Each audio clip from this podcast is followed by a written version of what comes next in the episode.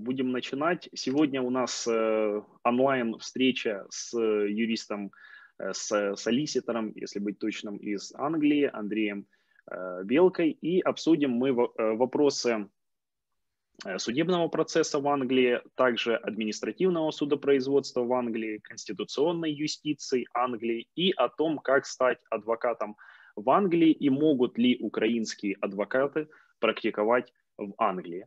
А, перед тем, как перейти вот непосредственно к обсуждению э, первого вопроса, а, я хотел бы попросить вас, Андрей, а, рассказать вкратце, какой на сегодняшний день образ английского юриста. То есть это такой, скажем, белый воротничок, отдельная каста, которая вот занимается там переговорами и большую часть своего времени проводит либо в судах, либо в переговорках, либо в там, душных кабинетах, или же на сегодняшний день английский юрист может себе позволить дистанционно работать, в том числе, там, допустим, даже и не с Англии, а с другой там, страны или с другой точки планеты. Супер. А, Никит, да, я... спасибо за вопрос. Я начну, на самом деле, даже с простого. Я начну с благодарности, во-первых, вам за организацию данного мероприятия, а во-вторых, за группу поддержки, которая там вокруг вас, я так понимаю, все технически это все организовала. Ну и, конечно же, Ассоциация юристов Украины за платформу и за предоставленную возможность нам а, встретиться и обсудить а, все вопросы. А, погружаясь в ответ, а, опять же, тоже дополнительно там сообщу, да, я являюсь солиситором в Англии, я также являюсь адвокатом в Украине, а, я получал ЛЛМ в Швеции и, ну, а вообще свою деятельность э, как юрист начинал в Ярослава Мудрого Харькове. Теперь, теперь непосредственно вопрос. А что такое а, солиситор или адвокат в Англии? А, ну, точно так же, наверное, как и в Украине, а, это профессия достаточно широкого, а, ну, профессия, которая поглощает достаточно широкий круг вопросов. И поэтому говорить о том, что это только там а, лица, которые участвуют в судах и защищают интересы, это а, ну, мы лишь покроем там часть юристов, да, вот. Но даже юристы, которые участвуют в судах или там занимаются судопроизводством, благодаря ковиду или несмотря на него, а сейчас получили возможность э, работать практически, ну, практически где угодно. Есть э, процессуальные ограничения, чаще всего навязанные э, как-то data protection, защита персональных данных, когда выезд за территорию Великой Британии для осуществления деятельности является ограниченным. Но достаточно часто а, нет никаких ограничений, лишь бы ты выполнял работу. Поэтому, сказав это длинным предложением, просто отвечу, ну, сейчас я нахожусь на Шри-Ланке, а до этого практически три месяца был на Мальдивах, ну, то есть как-то организация работает таким образом, вот, ну, с декабря месяца ну, в офис, какой офис там, в офисе не был с марта месяца прошлого года, а в, непосредственно в Великобритании уже практически 4 месяца. Поэтому, да, возможности есть. Работать где угодно. А участвовать, в а участвовать в судебных процессах дистанционно можно ли? А как раз сейчас очень активно все большинство судебных процессов перевели онлайн. То есть эм, скажем так, правовые основы осуществления процессов онлайн были и существовали достаточно давно уже. Но сейчас, во время а, ковида, э, да, то есть в какой-то момент в принципе существовали только онлайн-процессы. Конечно, есть ряд эм, ограничений, которые там не позволяют до, ну, на, на достаточно качественном уровне выступать да, в этих судебных процессах, но при этом э, да, все проходят онлайн. Например, да, э, я участвовал в команде по достаточно большому делу э, Коломойский против Татнефти, а, ну, то есть там, Коломойские компания. То есть решение просто уже вынесено, поэтому я имею право это озвучивать. Вот. И весь процесс был онлайн. То есть судебное заседание длилось э, больше месяца. А, ну, то есть это особенности судебного процесса в Великобритании, который там отдельно, я думаю, об этом а, озвучим. Но да, но все абсолютно происходило онлайн, допрос свидетелей, перекрестный допрос онлайн, а, перекрестный допрос а, экспертов, все онлайн, все, все, все, все. Ну, то есть никто ну, в офис у нас э, приезжали ребята, помогали непосредственно лицам, которые общались с судьей, ну, так называемые баристеры, да, но в целом вся организационная работа и представительская работа была удаленно. Хорошо. Расскажите нам тогда, пожалуйста, касательно судебного процесса. Вот есть ли адвокатская монополия в частности, и вообще э, делятся ли суды по инстанциям, допустим, первая апелляционная, Верховный суд, как это построено в Англии? Ну, я бы, наверное, тогда разложил этот вопрос на под вопросы, с вашего, с вашего согласия, Никита, mm-hmm. да? То есть, да, конечно. А, он, он широкий. А, я бы начал, знаете, с чего? Вообще, кто такой Великобритания? Да, то есть э, даже будучи в Украине, я встречался с э, контрактами, урегулированными законодательством Великобритании. Да? И ну, на тот момент, может быть, не было Великобритании, Англии, одно и то же. Да? часто, часто в Украине, например, мы слышим это практически как слова-синонимы. На самом деле Великобритания – это четыре страны. Да, это Англия, Уэльс, э, Шотландия и Северная Ирландия. При этом в Великобритании существует три отдельных параллельных э, правовых системы. То есть Англия и Уэльс существуют отдельно, Шотландия отдельно, Северная Ирландия отдельно.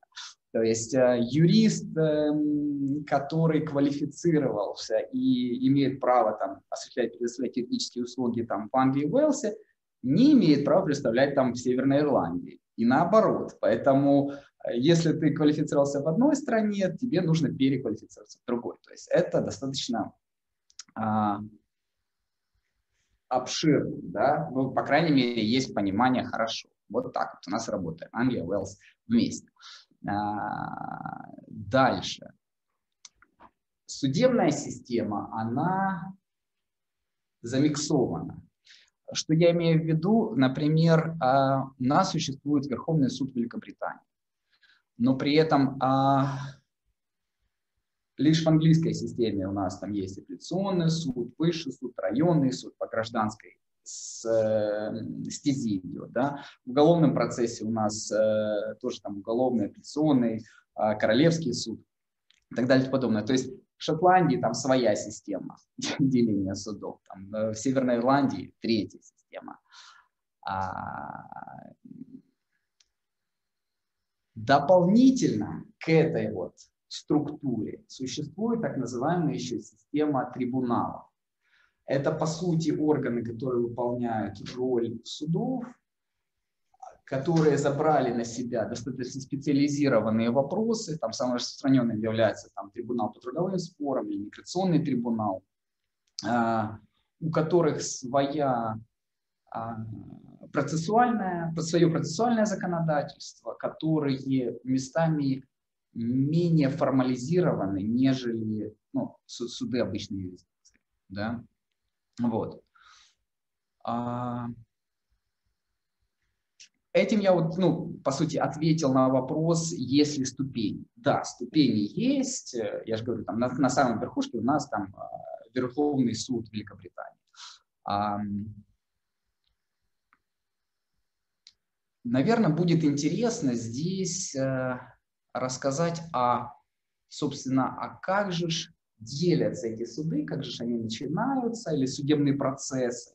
Потому что в Англии, я, ну, мне кажется, это достаточно интересно, это то, чего нет в Украине, например. В зависимости от цены иска у нас во-первых, определяется суд, который будет рассматривать, ну, я в данном случае беру гражданское судопроизводство, да, а, да, определяется суд, который будет рассматривать данное дело, а также определяется процессуальный порядок, которым он будет рассматриваться. То бишь, чем более высокий иск, э, сумма иска, тем более щепетильно, плодотворно этот иск будет рассматриваться, тем больше доказательств будет требоваться, тем больше можно привлекать э, свидетелей для подтверждения, ну и так далее.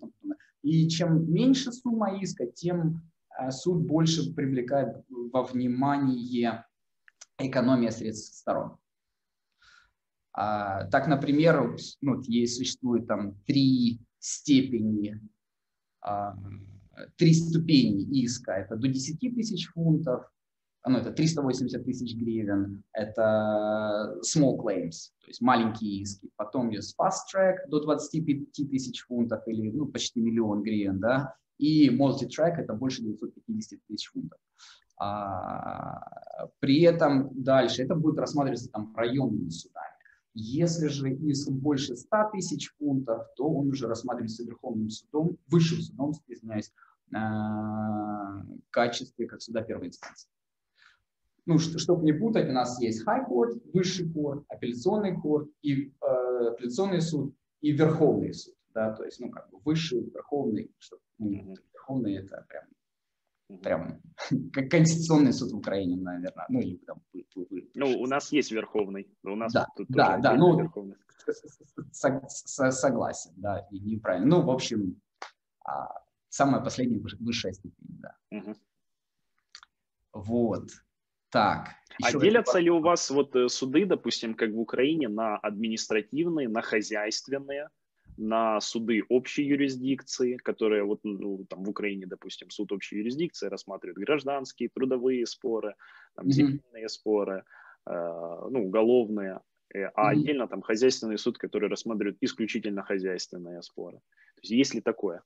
А, есть. Такое есть. Оно единственное, что оно не выделено как э, отдельным судом. А вот э, высший суд, о котором я упомянул ранее, да, он а, сам в себе включает, а, включает три департамента. Да, то есть если на английском это у нас, э, сейчас, секундочку, да, Queen's Bench, это как э, королевская скамья, а Family Division, как семейный отдел, и так называемый Chancery Division. Это, ну, по сути, переводится как канцелярский отдел, но он не является канцелярским отделом.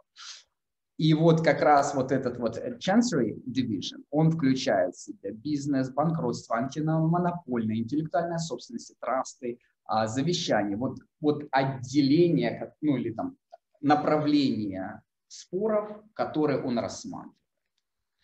Говоря об административном суде, вот э, он относится в, э, как раз вот в департамент э, Королевской скамьи, Queen's Bench Соответственно, опять же, возвращаясь к вопросу, если там суды, ну, если в Англии суды разного рода направления, да, они есть, но они включены все вот в High Court внутри. А кто может э, представлять интересы клиента в суде?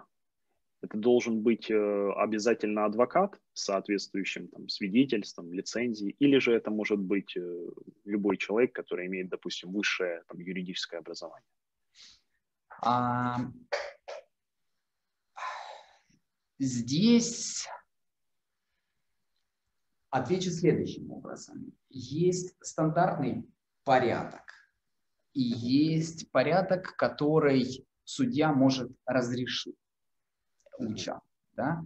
И более того, а, я еще здесь выделю там, человек просто с высшим юридическим образованием, как вы озвучили, да, и там адвокат, юрист. Да? То есть что такое юрист в Украине? Это человек, который закончил э, высшее юридическое заведение да, и получил диплом юриста. А что такое юрист в Великобритании?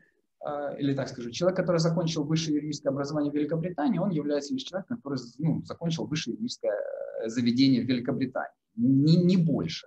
А, становится он квалифицированным юристом только после того, как получил сертификат на, ну, стал солиситором в данном случае, там, или баристером. Это отдельная процедура, точно так же, ну, по сути, на, похожая на процедуру получения адвокатского свидетельства в Украине. Мы об этом, я думаю, поговорим чуть попозже, как, как, как, как делать, как поступить, ну, получить его. Но суть сводится к тому, что ты не юрист, пока ты не а не солиситор. Ты можешь работать в сфере права, ну, как помощником юристов, там, набираться опыта, осуществлять любую помощь, но, но это говорит. Возвращаясь непосредственно к а, судебному а, процессу, а, стандартный порядок, а, опять же, он достаточно комплексный. А, здесь существует система как солиситора и баристера.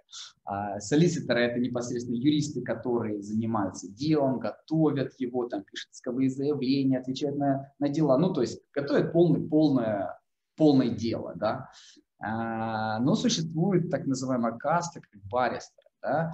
Это лица, которые непосредственно приходят в суд и выступают. Для Украины это достаточно своеобразный формат, вызывающий вопросы у большинства, а, ну, меня в том числе, например, да, ну, как, в каком-то ключе, почему э, я подготовил все дело и должен давать его там, ну, кому-то другому, чтобы он просто выступил. И причем это ну, достаточно дорогостоящее удовольствие. Но а, практика ведения судебного процесса здесь такова, что большую часть а, самого слушания занимает перекрестный допрос. А это, а, а это навык, который оттачивается там прям очень серьезно.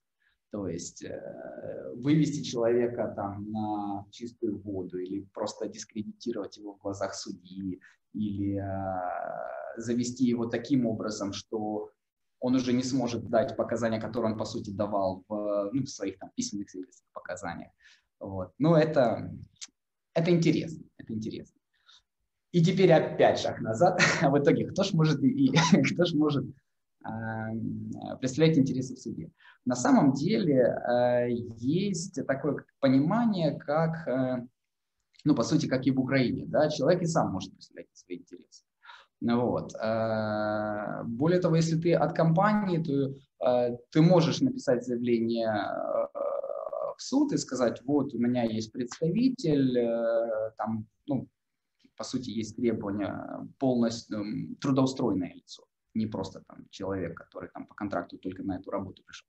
Вот. Он у меня всю жизнь юристом проработал, и я хочу, чтобы он меня представлял. Суд мой имеет право разрешить а, представлять интересы такого лица в в суде, если сочтет нужным, но при этом а, в любой момент он может точно так же и не разрешить. Угу. Вот, это если, если, если коротко. Вас, по-моему, еще были какие-то вопросы внутри данных? А, да, хорошо. А если вот, э, ну, есть, есть ли определенные категории дел, по которым э, интересы представлять может там исключительно адвокат? Ну, имеется в виду там, в данном случае солиситор, баристер. Э, к примеру, семейные дела или же уголовные дела? То есть есть ли вот градация именно по, по, по таким спорам? Или, к примеру, если там, допустим, спор там, до определенной суммы, то тогда, э, в принципе, не имеет значения, кто представляет интерес. А если вот там превышает, допустим, какую-то сумму, то тогда исключительно там может представлять интересы там, адвокат в процессе. Есть а, ли такая особенность? А, я так скажу, что а, чтобы не вводить в заблуждение, я, а, я не знаю дел, которые бы законодательно ограничивали а, лицу представлять свои интересы в суде. Вот. Э, другое дело, что судья, рассматривая комплексные дела, он может, ну, по большому счету, осознать, что не использование профессионального посредника, как солиситора либо баристера, а, может привести к ну, большим финансовым расходом как самого клиента, так и другой стороны, так и расхода времени суда, что достаточно ну, дорогостоящее удовольствие. И поэтому на этом основании я думаю, что суд э, не разрешит вот Э, грубо говоря, человеку, который там всю жизнь занимался бизнесом, отличный парень и все умеет, но а, в суд а, скажет, ну, ну, ну, ну, нужен качественный представитель. Но это, это из вещей, которые мы говорим исключительно о представительстве интересов в суде, когда уже идешь на суд. Но до того, как ты идешь на суд, ты проходишь достаточно длинный, но если мы говорим о больших делах, достаточно длинный подготовительный процесс. И, к сожалению, а опять же, при большой цене иска, это практически невозможно пройти самостоятельно. То есть для понимания, а, Гражданско-процессуальный кодекс в Украине, ну, сам по себе, он, ну, ну где-то вот такой вот, да, то есть по толщине. А, конечно, к нему есть комментарии, но они не, являют, не имеют там а, законодательной силы. Да? Ну, то есть мы их применяем, используем, но не можем на них сослаться в качестве там, обязательства для другой стороны.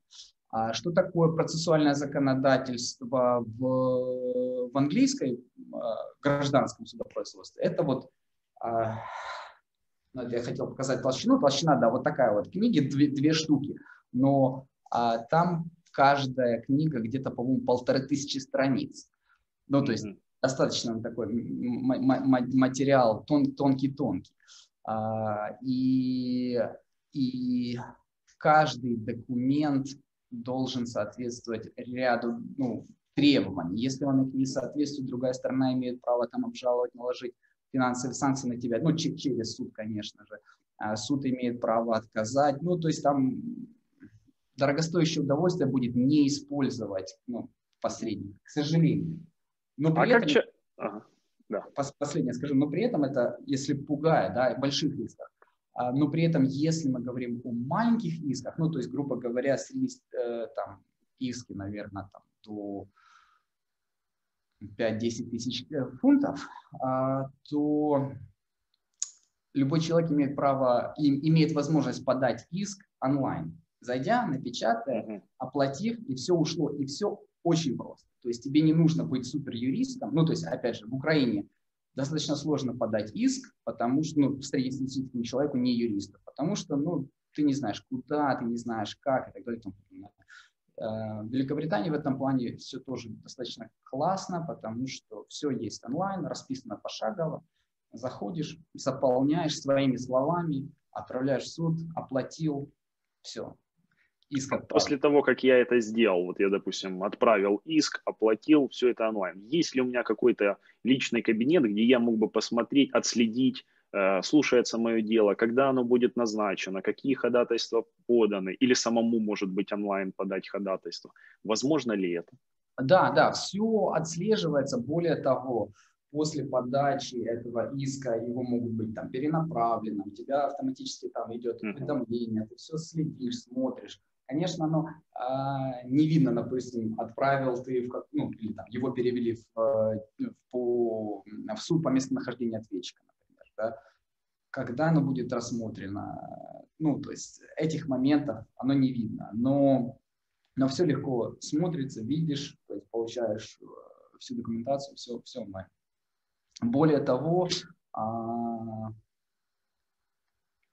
начиная с 2006 года существует э, реестр всех, а, скажем так, наверное, на русский язык переведу, ключевых документов по всем гражданским делам. То бишь я, вы, кто угодно имеет право получить любой ключевой документ с любого судебного дела, даже если он не является стороной этого дела. Угу. Ну, так, для к, к сведению. Ко мне просто недавно обращался а, клиент с Украины, который говорит, вот есть такое дело, нигде не могу найти. Как найти и что делать, потому что ну, дело достаточно громкое, хотелось бы знать. Оно началось, потом потухло, и, соответственно, решения нет, но было движение, ему нужно было понимать, а, ну, какие шаги стороны предприняли, что было подано, ну, это можно то есть э, правильно я вас понял, что не только лишь решение можно получить по любому делу, а вообще любой процессуальный документ, который там, допустим, подавался? А, где-то посередине, да, то есть не любой процессуальный документ, это называется как эм, statement of case. Я так скажу, это исковое заявление, это ответ на иск, на иск это ну, возражение против иска, это там возражение против возражения. Ну, то есть вот ключевые, не любой процессуальный документ, но вот э, ключевые документы в деле. А старые дела, их э, оцифровывают или на сегодняшний день там снова необходимо идти, условно говоря, в библиотеку для того, чтобы найти там тот или иной прецедент? А, здесь поставлю акцент на слове прецедент, да, то есть просто, чтобы, чтобы, чтобы мы различали. А, и, и подведу ну, два момента. Первый.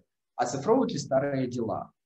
С 2006 года вот эта база существует, вот все дела с 2006 года, там, кажется, с ноября. Ну, а, до этого нет, я не слышал, что их оцифровывали. Что такое там прецеденты?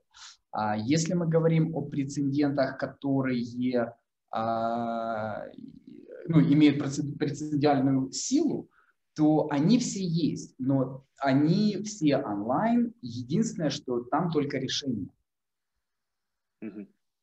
Соответственно, только решение, к нему есть доступ, потому что оно имеет специальную, ну, прецедентную форму. А, их ты можешь, ну, можно достать за ну, с, там, с 1200 года. Вот. То есть идти в библиотеку, как там, допустим, показано в старых э, английских фильмах, когда юрист отправляется в библиотеку и целую неделю, там, допустим, уделяет на то, чтобы найти нужный прецедент. На сегодняшний день такой необходимости нет, все можно получить онлайн. Все супер. Сейчас э, есть такая штука, называется компьютер, интернет. вот. И э, поэтому на самом деле э, тоже хочу похвалить, конечно, развитый капитализм, потому что судеб, ну вот базы данных, которые есть, они дорогие, но там есть в принципе все. А, там две ключевые, там LexisNexis и Westlaw, которые существуют, и которые, кстати, тоже не из критериев, это парадокс в сторону, то для получения свидетельства солиситора тебе нужно подтвердить умение пользоваться данными базами данных. Ну так, для информации. Да?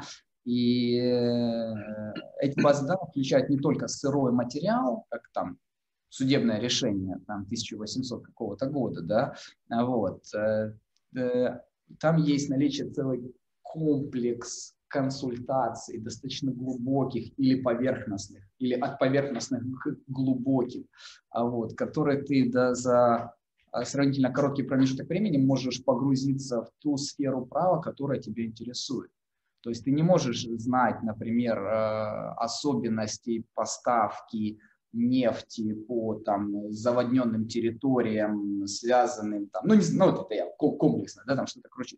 А, но при этом там твой навык как, как солиситора говорит о том, что ты должен уметь быстро это найти и погрузиться. Да. То, то есть на сегодняшний день э, в судебном процессе старушка Англия не такая уж и старушка. Раз э, все, э, большая часть оцифрована, есть онлайн, и там, не выходя, допустим, из офиса, и там, не отрываясь от компьютера, можно огромное количество там, дел найти, проанализировать и, и, и ну, качественно да. подготовиться к процессу. Я бы сказал, все, что тебе нужно, можно найти онлайн. Остались ли традиции? То есть, допустим, там особое одеяние, в котором необходимо приходить э, баристеру на перекрестный допрос? Или же это уже все отходит на второй план? А, есть такие штуки, которые изначально меня тоже так а, удивляли, вот, но по сути, по сути остались и имеют достаточно интересный характер. Да? Вот, видели кино, наверное, многие, как э, юристы выступают в париках, в мантиях. Так вот, в Англии это все достаточно активно развито и практикуется. А, конечно, там в судах низшей юрисдикции, ну, там, районных и магистр, магистров а, при уголовных делах вряд ли такое встретишь. Но даже в высших судах, а, ну, в апелляционных судах в обязательном порядке, а, все баристеры, скажем так, они не обязаны, они имеют право а, носить парики и мантию. Но практически все этим правом пользуются. А солиситоры имеют право пользоваться, ну, носить парики и мантии только в случае, если они там а, получили лицензию на представительство интересов в суде. Это мы отдельно еще тоже поговорим, то есть э, много на, на потом откладываем. В общем, грубо говоря, солиситор без, э, просто солиситор не имеет права представлять интересы в высшем суде. Угу. Ему нужно отдельно еще получать сертификат. Вот. вот после того, как он получил эту сертификацию, он уже имеет право носить мантию, парик и да, представлять интересы. Вот. Это вот одно из самых, наверное, ключевых таких моментов, которые бросаются в глаза.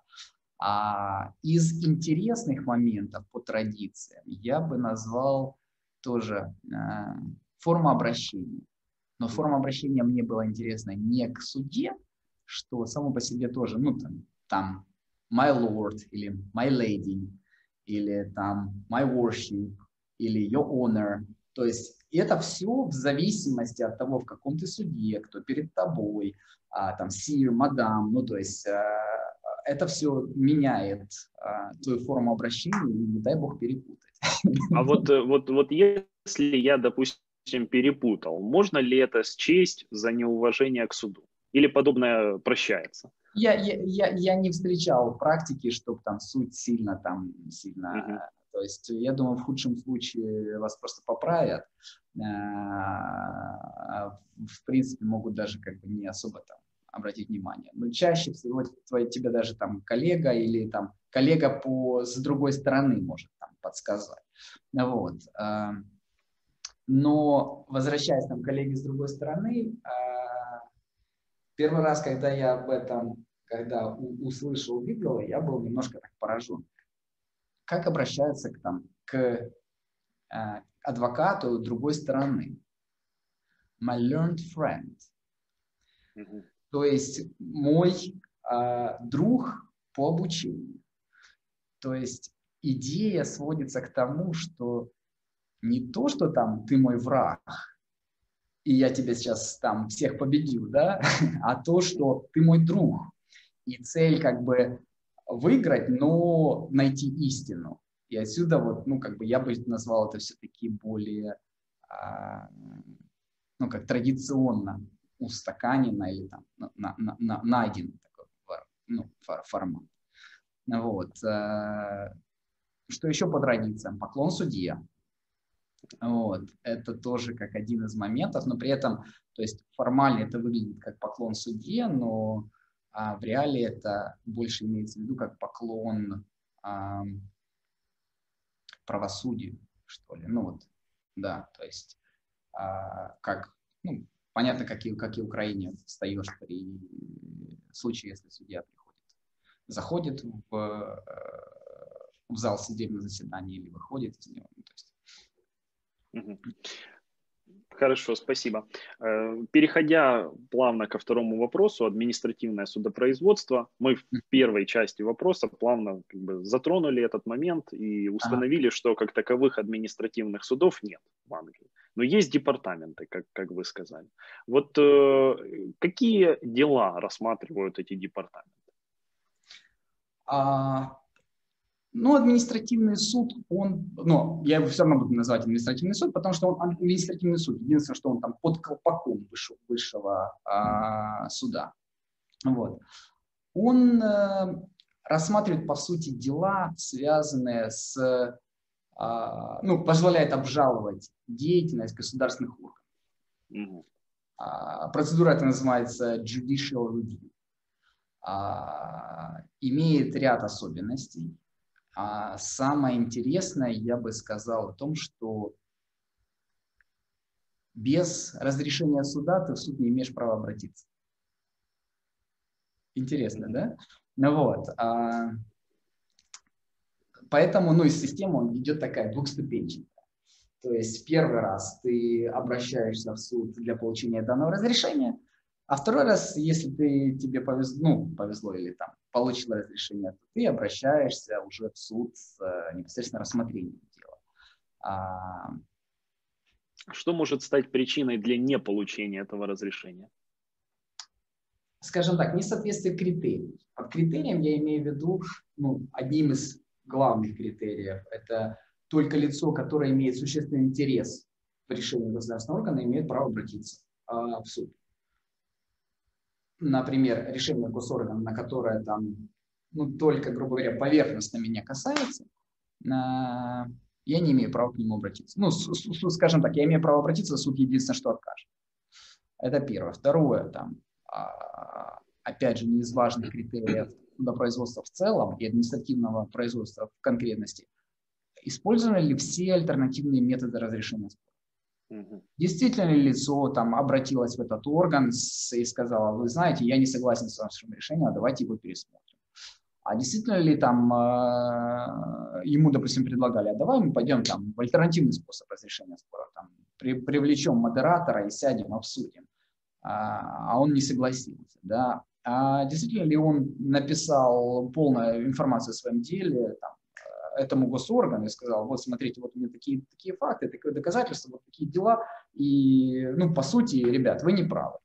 Если он это все не сделал, это не соблюдение, это, ну, досудебного урегулирования спора. Ну, извините, до свидания. Почему вы захламляете суд своими вопросами, когда вы сами ну, можете их самостоятельно решить? Вот. Но, опять же, одним из также ключевых моментов – это срок а, максимальный срок 3 месяца с даты нарушения. С даты, когда возникли основания для подачи этого иска. Вот. А, и более того, даже 3 месяца могут быть ограничены, там, опять же, здесь категории дел некоторые меньше, но э, главным ключевым э, фразой, так сказать, законодательства является э, иск должен под, был быть подан оперативно. То бишь, если человек сидел, сидел, сидел, сидел, ничего не делал, потом в конце трехмесячного срока подал, суд может отказать, несмотря на то, что сроки соблюдены, и он сказал, слушайте, ты сделал не оперативно. Да? Вот. Понятное дело, ну, или, не знаю, для меня понятно, что а, срок может быть продлен, но для этого нужно отдельно там, писать э, запрос в суд или там обращаться с отдельным заявлением, на что суд может либо опять же согласиться, либо не согласиться. Ну, вот. вот это ну, главные, скажем, процессуальные моменты. А, ну, стоит отметить, за каждый такой шажок ну, ты платишь судебный пуш. Вот, за, за, за подачу обращения ты платишь там ну, 150 фунтов. Если там тебе отказали в разрешении, ты можешь еще раз попросить, причем ну, первый раз рассматривается только документарно. Вот.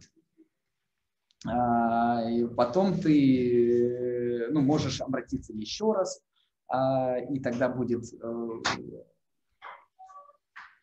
тогда будет э, слушание по твоему делу для разрешения, э, додачи тебе разрешения. Вот. Ну и если тебе повезло, ну, за, за вторую процедуру ты платишь еще практически 400 фунтов. И за, если тебе повезло, и ты дал, тебе дали разрешение участвовать, рассмотреть свое дело, ну, то ты платишь еще 770 фунтов. Поэтому так, ну, туда по кругу практически тысяча фунтов, хочешь не хочешь, а заплати. Но эти судебные издержки в случае победы возвращаются? Да, и это тоже классный момент, который мы с вами сейчас с удовольствием обсудим, если не против. А, помимо, в этом мне очень, кстати, нравится английское законодательство, потому что а, судебные издержки а, они являются достаточно сильным мотивирующим фактором каждой из сторон а, разрешить спор без привлечения суда. Что я имею в виду под судебными издержками? Это не только судебный сбор, как чаще всего в Украине. Ну, уже сейчас вроде как становится получше, но все равно чаще всего это, по сути, ну, ну госпошлина. А, в Великобритании к сожалению, или к счастью для нас, для юристов, но, к сожалению, для клиента, а, юридическое сопровождение дела достаточно дорогостоящее удовольствие. И на серьезные дела люди тратят миллионы. И это как бы не преувеличение, это как бы факт. Вот. И поэтому э, стандартная позиция суда является, что проигравшая сторона компенсирует все судебные расходы, включая юридические расходы. И мы понимаем, что запуская иск в суд, ты рискуешь не только там оплатить миллионы своим юристам, да, но и оплатить миллионы там другой стороне, на которой ты там запустил. Вот, поэтому лучше думать дважды и пытаться находить решение без суда, потому что последствия могут быть серьезные. Но иногда без суда, к сожалению, а, вопросы нельзя решить. Есть ли Конституционный суд в Англии, Великобритании? А есть ли Конституция Великобритании? Вот, с этого я вот э, бы начал, да, потому что а, нет единого документа, называемого Конституция в Великобритании. А, есть источники Конституции. А вот источником Конституции являются законодательные акты, как там акты парламента, являются там судебные прецеденты, являются конституционные обычаи и а, правовые доктрины. То есть четыре. Что-то из них письменное, что-то из них обычаи, что-то из них суд, да, судебные прецеденты, ну, что-то правовые доктрины, это как, ну, труды ученых, да, вот. Э, и это все Конституция. А, поэтому нет, отвечая, опять же, длинно, но как бы к цели. Конституционного суда в Англии, в Великобритании нету. А, есть, и более того, там порядок изменения этой Конституции, да, он по сути ничем не отличается от порядка изменения любых других нормативных актов. Единственное, ну, на это будет все равно достаточно сложно провести через э, парламент для э, согласования данного нормативного акта. Но по форме своей э, правовые акты, которые являются Конституцией, не отличаются от любых других правовых актов. Есть порядок, который там суд имеет право применить в случае выявления, что норма там не соответствует э, конституционным основам, а, в этом случае там судья, ну, суд имеет право а, выдать так называемую декларацию несовместимости, но при этом акт автоматически не теряет силу, и он будет продолжать действовать до тех пор, пока парламент его не отменит. Соответственно, у нас, да. То есть Только... через суд Э, парламентский акт отменить, скажем так, нельзя. Даже Верховный суд не имеет такой компетенции. Да.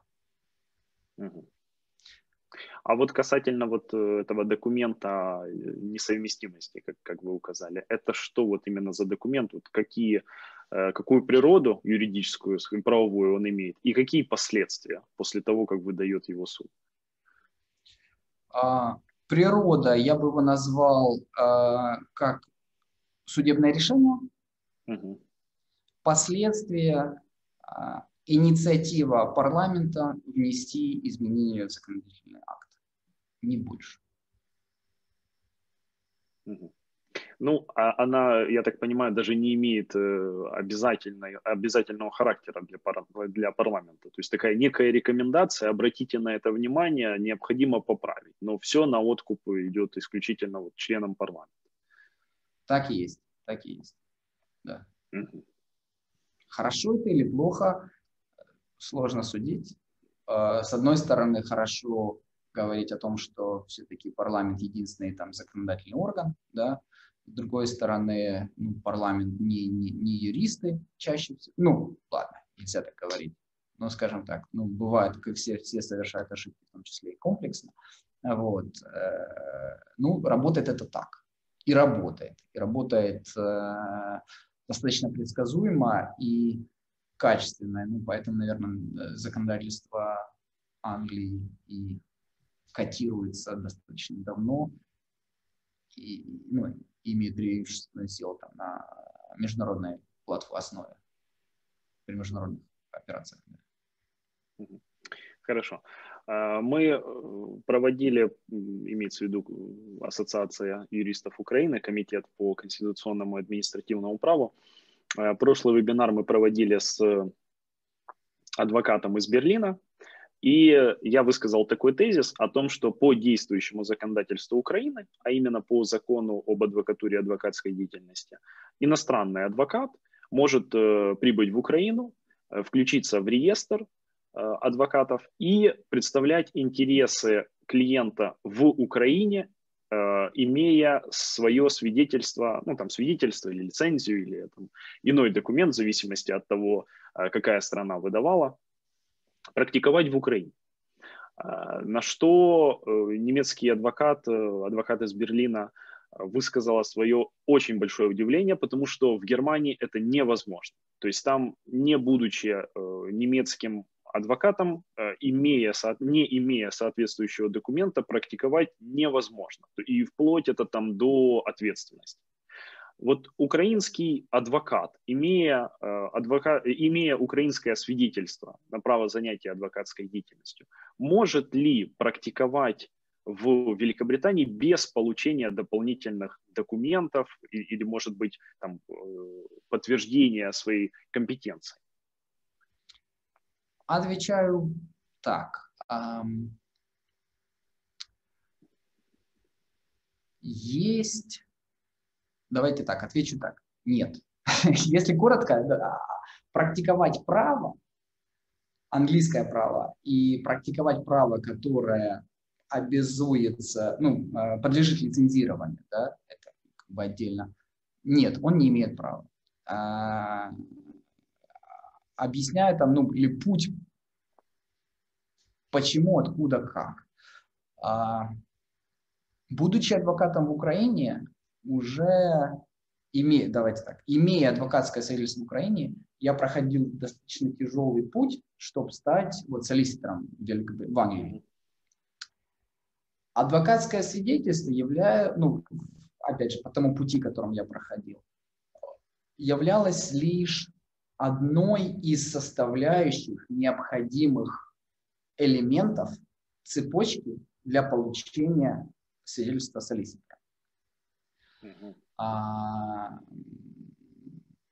мы сейчас перейдем к вопросу, как получать свидетельство. Вот одно из них включает в том, что ты являешься квалифицированным адвокатом в другой стране, и вот этот бонус, то, что ты квалифицированный адвокат, дает тебе право э, сдать ряд экзаменов, подтвердить свою квалификацию, и только тогда ты становишься ну, э, солиситором не имея адвокатского свидетельства, ну, в данном случае с Украины, ты даже не имеешь права выходить на этот путь.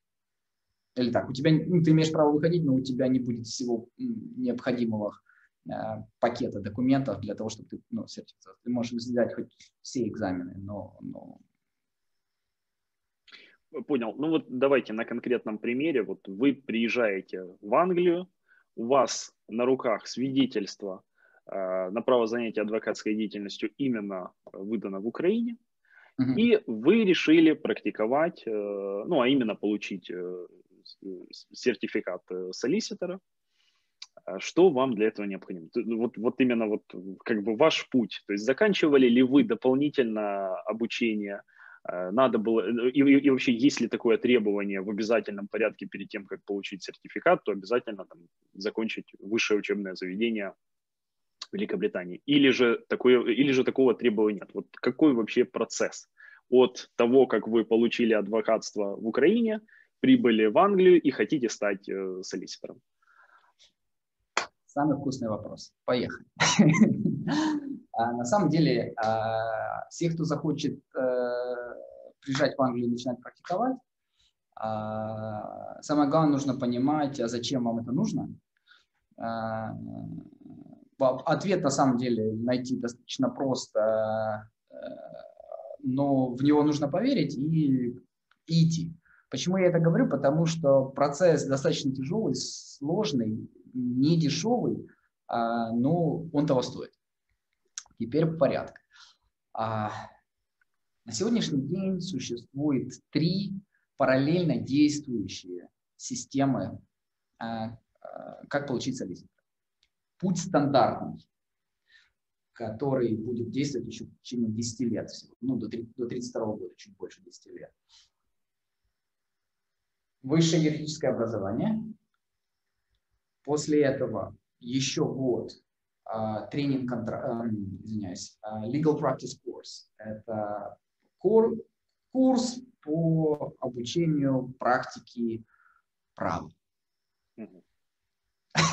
Попытался перевести, да?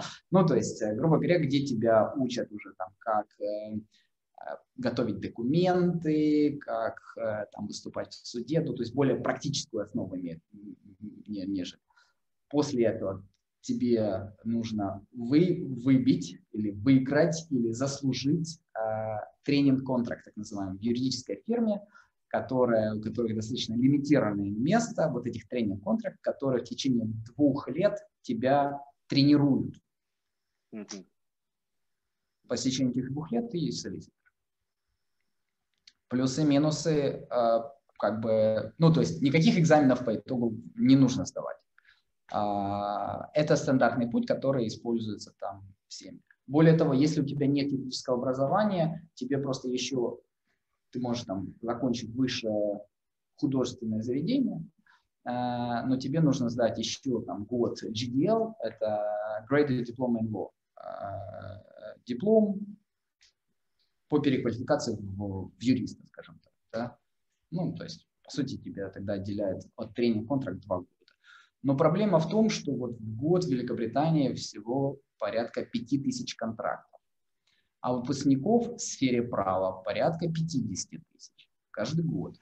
А более того, как мы, я вот уже озвучил, что есть э, ну, варианты, когда не юристы переквалифицируются в, в юристов и идут, ну, становятся солиситорами. Поэтому конкуренция достаточно высокая, поэтому ну, есть плюсы и минусы. Это стандартный путь. Путь, к которому я шел, называется Qualified Legal Transfer Scheme.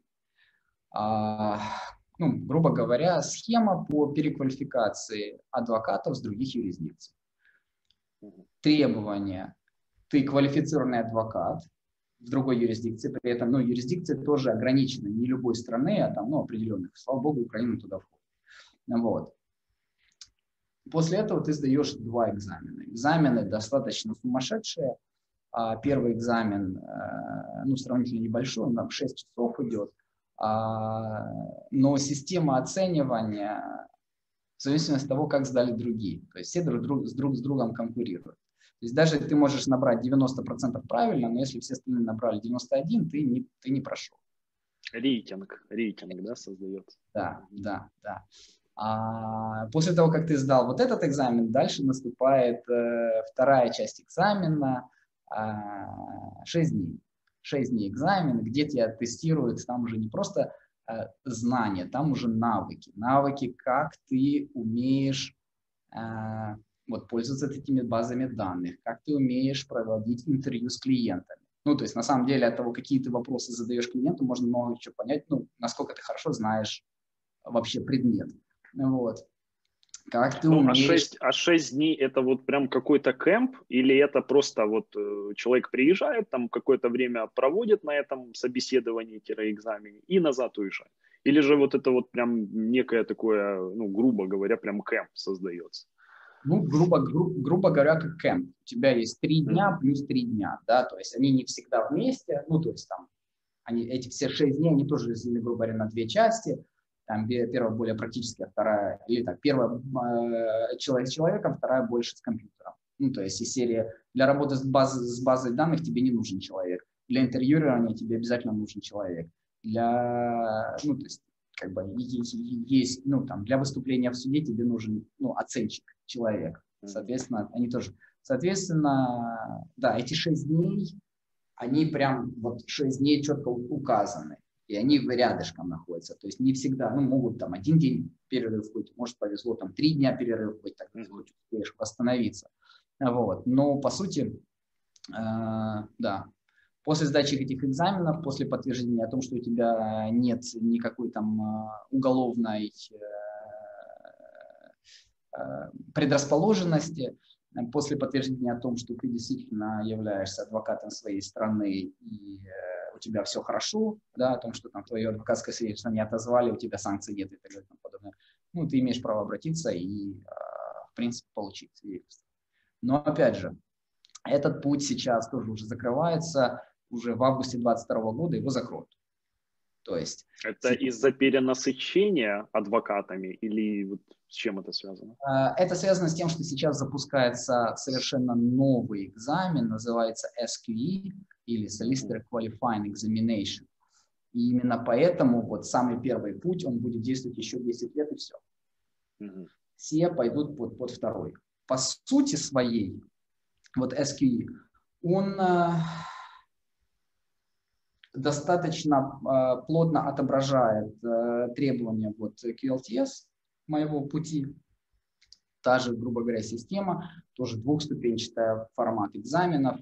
Э, есть там ряд изменений по количеству вопросов, по срокам, а когда сдавать, сколько сдавать. Ну, то есть, там, если в нюансы вдаваться, то а, есть э, ограничение о том, что сдавать можно не более трех раз в течение шести лет. Вот, то есть, ну, грубо говоря. А, но из интересного нет требования быть адвокатом другой страны. Более того, нет требования быть даже юристом, нет требования даже закончить юридическое образование. И это классная штука на самом деле для наших украинских ребят, потому что особенно кто там на начальном этапе э, юридической карьеры, а, я просто ну, хочу отметить, что инвестировать туда время можно и нужно, и оно оплатит, ну, как бы, оно окупится.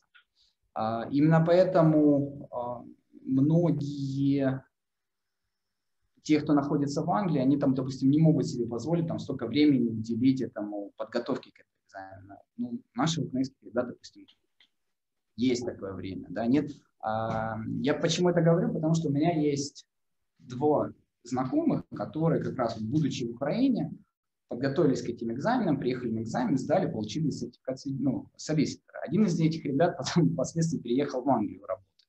Mm-hmm. Вот. Поэтому э, такие варианты есть, и более того, ну, я же говорю, сейчас даже уже не будет требоваться, ну, на, начиная с сентября 2021 года этот путь, э, не будет требоваться даже там наличие адвокатского свидетельства. Поэтому все наши юристы э, ну, в сфере права, которые я слышал, сейчас молодежь выпускается с достаточно хорошим знанием английского языка, ну, я бы однозначно рекомендовал там, себя туда развивать, а, э, сфера достаточно интересная, международно востребована, а, ограничений э, уходит не только там быть юристом на территории Украины, и не обязательно даже там переезжать в Великобританию. Там, английским законодательством регулируется, ну или там на английском праве базируется право, правовые системы многих государств. И поэтому там, хочешь там в офшорной юрисдикции, там, ты, ты востребован, да, то есть тут, тот же BVI, тот же Белиз, Антигуа, а хочешь э, там австралийское законодательство, но основано на, на английском Новая Зеландия, Канада. Я не говорю о том, что они там ну, полностью сопоставимы, но о том, что а, ну, тебе, тебе будет легче э, туда перейти. Более того, опять же, очень большое количество международных контрактов или международных коопераций регулируется английским правом, поэтому ну, я считаю, это достаточно интересно попытаться себя туда развивать, если это интересно, как бы глобально. Вот, в принципе, три пути. Да. спасибо. А, мы затронули сегодня тему касательно возможности, ну, точнее не возможности, а касательно внедренного, э, условно его назовем, электронного суда в Великобритании. А, можно ли еще другие, там, допустим, публичные э, услуги получить онлайн? К примеру, зарегистрировать бизнес э, онлайн в Великобритании, или же, может быть, какие-то иные там получить услуги. То есть для того, чтобы не приходить непосредственно в госорган, а сделать это там, сидя дома за компьютером через э, интернет? А, зарегистрировать бизнес в Великобритании потребуется, если ты знаешь путь, минут 20. Угу. То, тоже онлайн, я так понимаю. Все онлайн. Угу. Все онлайн. Это, ну, вот если мы говорим конкретно про бизнес, а, там, а, подать отчетность, все онлайн. А, что еще там? Все, ну, под, под отчетностью я понимаю там зарплатные отчетности, годовые отчетности, налоговые отчетности, все онлайн, и все достаточно просто. Тебе не нужно даже быть бухгалтером для того, чтобы это все подавать. Опять же, я говорю, конечно, о соразмерно небольших компаниях, а под небольшими, по-моему, здесь понимается, если у тебя оборот а, микрокомпания, по-моему, до 600 тысяч фунтов оборот. Могу ошибаться, мне кажется, там значительно больше. А, ну, у меня, к сожалению, компания пока не, не, не, не, не достигает таких оборотов, поэтому а мне пока это мало чем интересовало. Но на самом деле все, все отчетности, все достаточно просто, легко, все онлайн. Более того, а, программное обеспечение сейчас уже, допустим, для оплаты заработной платы э, и подачи ежемесячной отчетности, прям этим, ну, налоговые органы прям чуть ли не там наседают на тебя, что ты вводил вот эту вот э, а, отчетность онлайн. Не так скажу. Онлайн она все равно вот через программное обеспечение специализированное. Да. Они без, есть платные, есть бесплатные. А, вот, но по сути, да. То есть ты клик-клик, все, вся отчетность подана, все. Хорошо, а реестры? Открыты ли реестры? То есть реестры, допустим, недвижимого имущества, транспортных средств, там, зарегистрированных компаний. Можно ли получить свободный доступ к ним, опять же, через интернет? Или же нужно переходить, ну, э, в данном случае, в госорганы, получать эту информацию? А, по пункту. Реестр компаний существует, открыт, э, достаточно много информации, на нем можно узнать название Companies House. А, там можно узнать, ну, то по названию поиск сделать, по собственнику, по директору. А, внутри компании видны все отчетности, которые подались, ну, годовые отчетности, э, которые компания подавалась. Есть ли какие-либо ограничения дополнительные, но не ограничения, а применения на компании висят или нет. То есть, ну, через, зарегистрирован через Companies House. А, это по компании. По недвижимости тоже существует реестр, где ты можешь искать как угодно, начиная от того по адресу, а, заканчивая том, что ты на карте просто ставишь точку, и у тебя есть доступ. А, реестр в данном случае ну, по земле он платный, то есть там не, не так дорого стоит, грубо говоря, по, по каждому адресу порядка 6 фунтов, то есть копейки, да, но, но, но за нее нужно платить, в том числе там Companies House бесплатный. Реестр транспортных средств не скажу, не знаю, никогда не пользовался, не искал. А, предполагаю, что не знаю. Даже не, не буду предполагать. Не знаю, да. да. Вот. Ну, по сути, а, идея такова, что все раскрывается, а, и доступ достаточно открыт. Я знаю, что, опять же, солиситоры, кто активно работают с земельными вопросами. Кстати, тоже один из интересных моментов забыл, да, что такое солиситор, чем отличается солиситор в Англии и адвокат в Украине а солиситоры в Англии, они имеют право осуществлять нотариальную деятельность. По mm-hmm. сути, и через них, а, через них только осуществляется продажа недвижимости. А, они осуществляют там заверение подписей, э, заверение копий документов. То есть это достаточно ну, так, интересный момент. Вот. А, так вот, э, те, кто активно занимается, у них есть более расширенные права, и они могут получать запрос по наличию недвижимости, имущества конкретного индивидуума. Ну, разных А реестр исполнительных производств? Есть ли такой? То есть могу ли я, опять же, не выходя из, там, не отрываясь от своего рабочего места, от компьютера, э, обнаружить там количество, э, точнее выявить, есть ли долги у компании, есть ли, э, судеб... есть ли исполнительные производства по этой компании или по какому-то там, физическому лицу.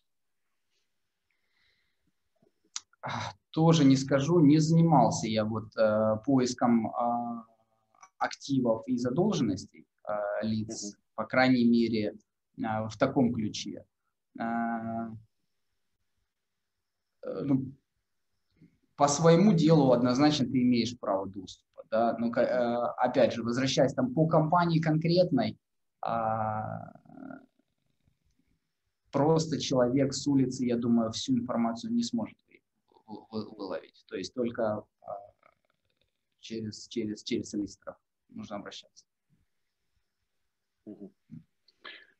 Хорошо. А в Украине у нас таким э, одним из последних, скажем так, масштабных э, изменений в этой сфере, там, в сфере предоставления э, административных услуг является, в частности, а, электронный паспорт, электронное удостоверение водителя, а, то есть программа DIA, через которую можно, точнее, благодаря которой можно там с собой паспорт не брать, он есть в электронной форме. То же самое касается там, удостоверения водителя, свидетельства на регистрацию транспортного средства, то есть документ, который подтверждает право Э, собственности на это транспортное средство.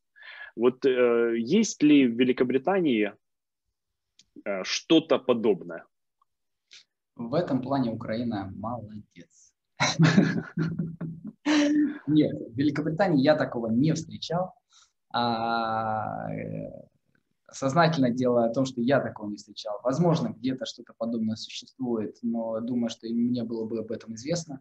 А, Поэтому это очень круто. Я тоже, э, ну, скажем так, был приятно удивлен, когда, да, когда в Украине такую ввели, и прям думаю, круто, круто. Я не знаю, насколько это безопасно и насколько там легко подделано, не, ну, подделать, не подделать, а, но, но такого нет. Единственное, я думаю, единственное, опять же, почему в Великобритании этого до сих пор нет – потому что сравнительно недавно мы только, грубо говоря, за, ну, там, Великобритания там, перекрыла границы с Евросоюзом.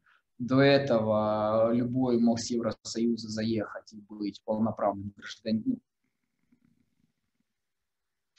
жителем Великобритании. Вот, поэтому вводить э, такие паспорта тогда нужно было там всем по всему Европейскому Союзу, а, иначе это ну, кто-то, у кого-то есть, кого-то нету, кто-то имеет право, кто-то не имеет права. Я думаю, что это было бы немножко ну, не разбериха. Но, опять же, не разбериха для меня, э, для них, может быть, у кого-то есть. Опять же, вся, вся система в любом случае есть, э, ну, вся информация о каждом субъекте есть. Э, на пути там своем здесь проживания несколько раз давал там отпечатки пальцев там и так далее и тому подобное, поэтому все у них все есть, все, все, все они отслеживают. Вот. Но, да, но паспортов электронных у нас пока нет. Хорошо, спасибо. У нас по регламенту был час, мы даже немножко перебрали со временем. Если у вас есть что-то там дополнительное, эксклюзивное дополнить вот в части э, тематики сегодняшнего мероприятия, пожалуйста. Если нет, то будем тогда завершать сегодняшнюю встречу.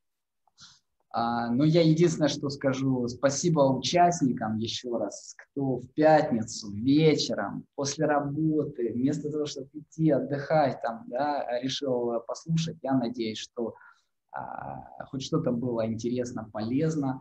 А, я надеюсь, что какие-то правильные мысли, идеи, возможно, сгенерировали, э, подтолкнулись на что-то, да, если будут вопросы, ко мне можно там стучаться в LinkedIn, в Фейсбуке. Я не знаю, мы можем потом там разместить мои контакты. А, если будете в Великобритании, э, меня пишите, набирайте, буду рад встретиться там, за чашкой кофе. Вот. И всем удачи. Э, до новых встреч. Спасибо, спасибо большое за то, что приняли участие в сегодняшнем э, обсуждении. Вот. Ну, тогда будем заканчивать сегодняшнее мероприятие. Всем спасибо, до свидания. Спасибо вам. До свидания.